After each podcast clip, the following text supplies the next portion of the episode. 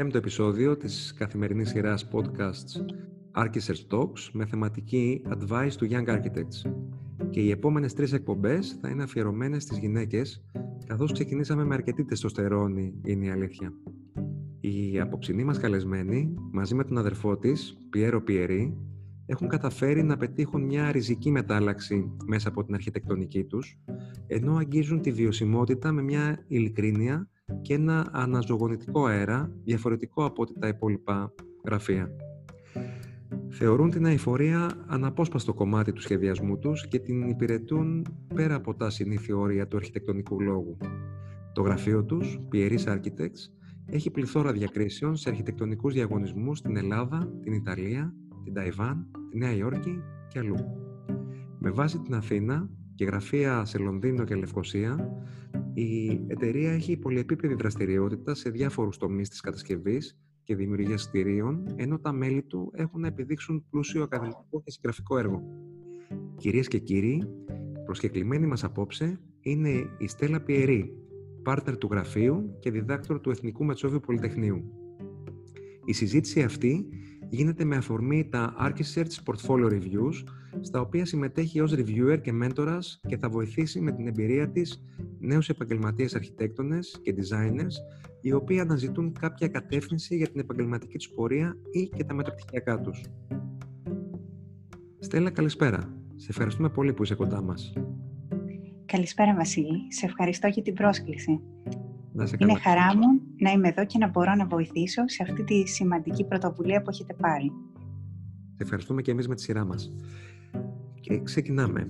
Ίσως κάποιοι δεν γνωρίζουν ότι το γραφείο σου έχει δραστηριότητα από το 1976.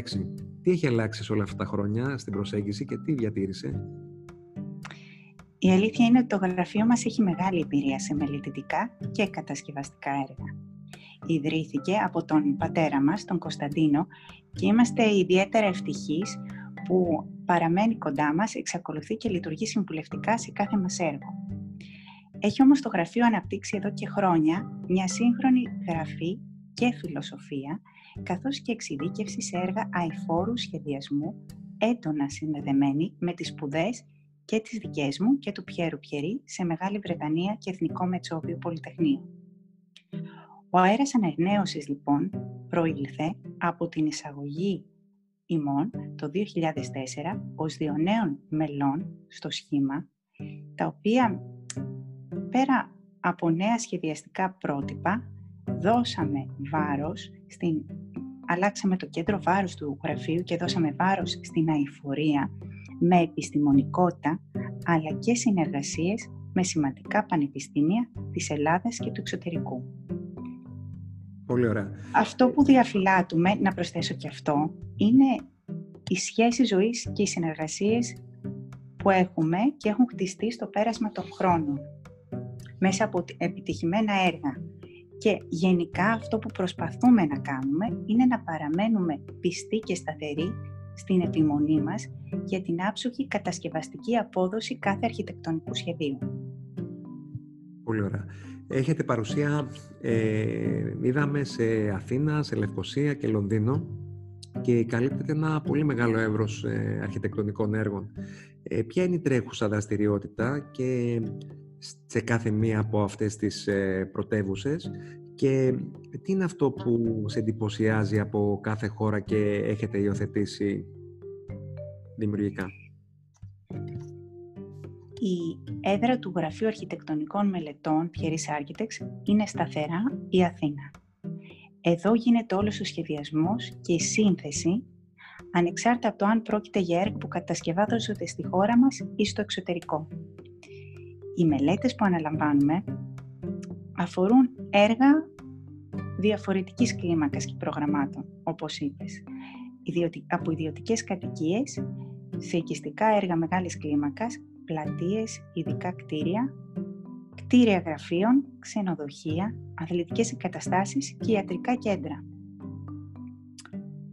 Ως γραφείο διαθέτουμε μεγάλη εμπειρία και καλύπτουμε όλα τα στάδια αρχιτεκτονικής μελέτης, από το πρώιμο στάδιο διερεύνησης, το concept design, μέχρι την αδιαδότηση, τη μελέτη εφαρμογής και την επίβλεψη. Παράλληλα, δραστηριοποιούμαστε στον τομέα της ανάπτυξης ακινήτων. Οπότε, στην, στο Λονδίνο και στη Λευκοσία έχουμε ως αντικείμενο την αγορά, μελέτη, κατασκευή ή ανακατασκευή κτηρίων και την πώλησή τους. Έχουμε λοιπόν μία διπλή δραστηριότητα. Η, η εμπειρία που έχουμε ως γραφείο στη διαχείριση έργων μας δίνει δύο πολύ σημαντικά εφόδια. Την ικανότητα να κατανοούμε και να εκτιμούμε το κόστος κατασκευής του συλλόγου, του συνόλου αλλά και των επιμέρους στοιχείων ενός έργου, τη δυνατότητα διαχείρισης έργων με περιορισμένο προπολογισμό, αλλά και την ικανότητα να ικανοποιήσουμε απαιτήσεις ε, και να υψηλές και να τηρήσουμε ένα σφιχτό χρονοδιάγραμμα. Κάνει επίσης τη κλίμακα της λεπτομέρειας, της λεπτομέρειας κατασκευής εννοώ, κάθε έργου, να μας αφορά και μας πρικίζει με εφόδια για τη σωστή υλοποίηση κάθε τύπου μελέτης. Πολύ ωραία. Ε, στο πορτφόλιο σας βλέπουμε κυρίως μεγάλα έργα. Για παράδειγμα, τον οικισμό μηδενικής ενεργειακής κατανάλωσης, ε, το νέο υδατοδρόμιο, το οποίο είναι σούπερ εντυπωσιακό και ανυπομονούμε να υλοποιηθεί, ξενοδοχεία, ε, glamping ε, και όλα αυτά έχουν ένα έτσι πολύ ιδιαίτερο ενδιαφέρον.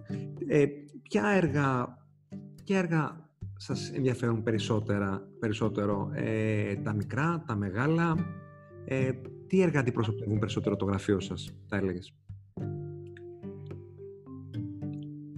Αντιμετωπίζουμε κάθε καινούριο έργο και κάθε καινούριο έργο αποτελεί για μας ανεξάρτητα από το μέγεθός του, μικρό ή μεγάλο, το αντιμετωπίζουμε με τον ίδιο ενθουσιασμό και αποτελεί για μας μια νέα πρόκληση, μια πρόκληση για δημιουργία κάθε φορά επαναπροσδιορίζουμε τη γραφή μας και εξελισσόμαστε μέσα από αυτή τη νέα πρόκληση. Η αρχιτεκτονική μας λοιπόν είναι κατά μία έννοια θα έλεγα ψυχογραφική και όχι στιλιστική, δεν έχουμε αισθητικές αιμονές και προσπαθούμε να αποτυπώσουμε το χαρακτήρα, την άβρα και τη ψυχή του πελάτη. Κατά αυτή την έννοια, σε κάθε νέο έργο μία καινούργια σκέψη γεννιέται ως αποτέλεσμα του παντρέματος της δικής μας λογικής και των νέων βασικών παραμέτρων που είναι δυναμικές και αυτές είναι παράμετρες, οι παράμετροι που εισάγει ο πελάτης και ο χαρακτήρας του τόπου υλοποίησης του έργου. Δεν υπάρχει λοιπόν, θα έλεγα, αντιπροσωπευτικότερο έργο για εμάς, αλλά σίγουρα κάθε έργο είναι αγαπημένο και τη συνδέεται με μια δική του ιστορία σχεδιασμού. Πολύ ωραία. Ε, ποια είναι τα χαρακτηριστικά τώρα, επειδή και η θεματική μας ε, λέγεται, ε, έχει να κάνει με, την, ε, με συμβουλές σε νέους αρχιτέκτονες, ήθελα να μου πεις ποια είναι τα χαρακτηριστικά που αναζητάτε από τους νέους που προσλαμβάνετε. Τι είναι αυτό που έχει σημασία για σένα; Πολύ ωραία ερώτηση αυτή, Βασίλη μένα το πιο σημαντικό είναι το πάθος για αρχιτεκτονική. Είναι το σημαντικότερο κριτήριο. Κάθε νέος αρχιτέκτονας πρέπει να γνωρίζει ε, ότι συχνά παρομοιάζουν την επιτυχία με μια απαιτητική ερωμένη, την οποία άμα σταματήσεις να δουλεύεις για να την ικανοποιείς, θα σε καταλήψει χωρίς δεύτερη σκέψη. Θα συμφωνήσω λοιπόν και εγώ με αυτή την άποψη εδώ στο γραφείο διατηρούμε μία ερωτική σχέση με την αρχιτεκτονική. Όταν το απαιτεί το έργο θα χρειαστεί να δουλέψουμε εντατικά και ξεπερνάμε το οκτάωρο ωράριό μας, γιατί η αρχιτεκτονική είναι δημιουργία και ο αρχιτέκτονας μόνο όταν οθείται από μία ορμή για έκφραση και δημιουργία και μία επιμέλεια για κάθε λεπτομέρεια μπορεί, κατά τη γνώμη μου, πραγματικά να παράγει κτίρια μοναδικής αισθητικής. Εκτιμώ ιδιαίτερα την εργατικότητα, την επιμονή και τους ανθρώπους που έχουν έντονη επιθυμία για επιτυχία και αυτοεξέλιξη. Καθένας από τους συνεργάτες του γραφείου, λοιπόν, έχει μία κλίση. Ένα ταλέντο θα λέγαμε, σε ένα συγκεκριμένο τομέα. Εντός του γραφείου μας δίνουμε τη δυνατότητα στον καθένα να επικεντρωθεί στον τομέα αυτόν που έχει κλείσει. Παραδείγματος χάρη, στην επίλυση και σύνθεση ή στον τριδιάστατο σχεδιασμό ή ακόμα και στην επικοινωνία. Και αυτό νομίζω δημιουργεί ένα ευχάριστο κλίμα συνεργασίας εντός του γραφείου, διότι όταν ο καθένας κάνει αυτό που ουσιαστικά τον ευχαριστεί, είναι και πιο παραγωγικός και χαρούμενος. Παράλληλα όμως το γραφείο δεν είναι και τη δυνατότητα να ασχοληθεί κανείς εφόσον το, το επιθυμεί με όλα τα στάδια ενός έργου. Και αυτό θεωρώ ότι αποτελεί ένα σημαντικό εφόδιο στην πορεία των νέων παιδιών που εργάζονται κοντά μας. Συχνά μας στέλνουν βιογραφικά για πρακτική άσκηση νέοι αρχιτέκτονες και οφείλω να πω ότι σχεδόν πάντα ανταποκρινόμαστε θετικά. Είναι πάρα πολύ ωραίο πώς αυτά τα νέα παιδιά εντάσσονται στην ομάδα του γραφείου και γίνονται αναπόσπαστο μέρος της, με αποτέλεσμα να παραμένουν στο γραφείο πάρα πολλά χρόνια μετά το τέλος της πρακτικής τους. Στο γραφείο γενικά επιδιώκουμε την αριστεία. Αυτό που εμένα μου προκαλεί απογοήτευση είναι όταν βλέπω ανθρώπους νέους να εγκαταλείπουν πολύ εύκολα την, τα όνειρά τους καθώς και το ενδιαφέρον τους. Έτσι είναι. Ε, χρειάζεται επιμονή, χρειάζεται υπομονή, χρειάζεται προσπάθεια, χρειάζεται εργατικότητα και ε, πρέπει τα όνειρά μας και τους στόχους μας να τους κυνηγάμε ε, και να μην εγκαταλείπουμε εύκολα. Έχεις δίκιο σε αυτό. Ε, στην, βγάλαμε μια ας πούμε η ερώτηση αν θέλεις που κοινού ήταν όταν επικοινωνήσαμε ότι θα έχουμε σένα κοντά μας απόψε ήταν η εξής. Είναι απαραίτητο ένα μεταπτυχιακό στη σημερινή εποχή στην Ελλάδα; Τι έχεις να μας πεις γι' αυτό; Λοιπόν, είναι πολύ ωραία ερώτηση. Πιστεύω πολύ στην, στην αξία της διαρκούς επαγγελματικής επιμόρφωσης. Στην Αγγλία είναι υποχρεωτικό κάθε αρχιτέκτονας, προκειμένου να παραμείνει μέλος του RIBA, να δια... και να διατηρήσει τον τίτλο του να συμπληρώνει 60 τουλάχιστον ώρες επαγγελματικής επιμόρφωσης σε διαφορετικούς τομείς, όπως παραδείγματος χάρη τα νέα κατασκευαστικά υλικά και οι δυνατότητές τους ή θέματα που αφορούν την ασφάλεια και την υγεία εντός των κτηρίων αλλά και εξελίξεις στην τεχνολογία σχεδιασμού και την οργάνωση εργοταξίων, την αηφορία και άλλα. Το μεταπτυχιακό πρέπει να ξεκαθαρίσουμε δεν είναι απαραίτητο για την απόκτηση μιας θέσης εργασίας σε ένα αρχιτεκτονικό γραφείο. Και αναφέρομαι και στο δικό μας. Όμως, τα πιο σημαντικά να πω εδώ να κάνω μια παρένθεση είναι η προσωπικότητα και το πορτοφόλιο. Όμως παρόλα αυτά θεωρώ ότι είναι για τους νέους μια μοναδική ευκαιρία το μεταπτυχιακό να αποκτήσουν τεχνογνωσία και εξειδίκευση, αλλά ότι και ότι δεν πρέπει να σταματάει η εκπαίδευσή μας με την απόκτηση ενός πτυχίου. Τα ακαδημαϊκά ιδρύματα στην Ελλάδα και σε όλο τον κόσμο αποτελούν, κατά τη γνώμη μου, φυτόρια νέων ιδεών και τάσεων και πρέπει να διατηρούμε στενούς θεσμούς με αυτά καθ' όλη τη διάρκεια της πορείας μας. Και αυτό, αν θέλουμε ως αρχιτέκτονες να παραμένουμε επίκαιροι. Μπορούμε να επιμορφωνόμαστε πάντα με διαφορετικούς τρόπους, όπως ας πούμε πηγαίνοντας σε μια διάλεξη, σε ένα σοου κατασκευαστικών υλικών, σε ένα πάνελ αρχιτεκτονικής, σε μια έκθεση αρχιτεκτονικής ή διαβάζοντας αρχιτεκτονικά βιβλία και περιοδικά. Είσαι οκ, θες να κάνουμε... Είμαι μια χαρά. Μπράβο. Στην ε, Ελλάδα ο μέσος όρος μεγέθους είναι 8 άτομα. Στις ε, επόμενες δύο εκπομπές, στις προηγούμενες μάλλον δύο εκπομπές, με συγχωρείς, μιλήσαμε με γραφεία των 40 ε, και των 60 ατόμων.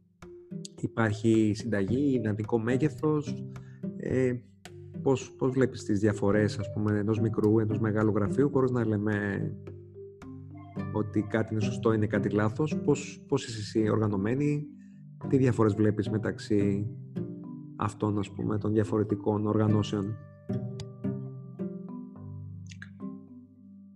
Εμείς είμαστε ένα μεσαίο μεγέθους νης γραφείο, το οποίο αυξημειώνεται από 10 έως 15 άτομα. Αυτό παρά το μεγάλο μέγεθος των έργων που αναλαμβάνουμε και είναι κατά τη γνώμη μια επιτυχία αυτό. Ε, στόχος μας δεν ήταν ποτέ η διόκωση του μεγέθους του γραφείου, διότι κρίνουμε ότι αυτό το μέγεθος που έχουμε είναι ένα μέγεθος το οποίο μας επιτρέπει να διεκπορεώνουμε μεγάλα έργα με επιτυχία και να παράγουμε αισθητικά άρτια και ιδιαίτερα project, αλλά και να δίνουμε στον πελάτη προσωπικό χρόνο και να έχουμε την καθημερινή εποπτεία όλων των έργων του γραφείου. Το δημιουργικό προϊόν που παράγουμε είναι προσεγμένο και όχι αποτέλεσμα συνταγής. Άλλωστε η αρχιτεκτονική είναι καλλιτεχνική δημιουργία και όχι αναπαραγωγή στυλ.